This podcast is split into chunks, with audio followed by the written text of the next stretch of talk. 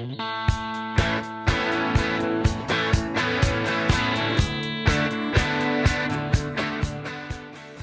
again. Now that it's August, we actually have a weather forecast here in Colorado that's calling for some snow at locations just a little higher than where we live.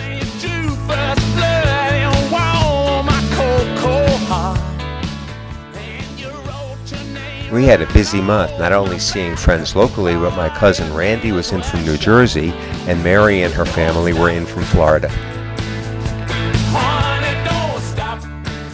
Tim and I rode the Monarch Crest Trail, which follows the Continental Divide and goes up to altitudes close to 12,000 feet.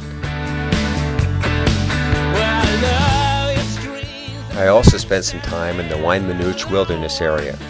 Until next time, peace.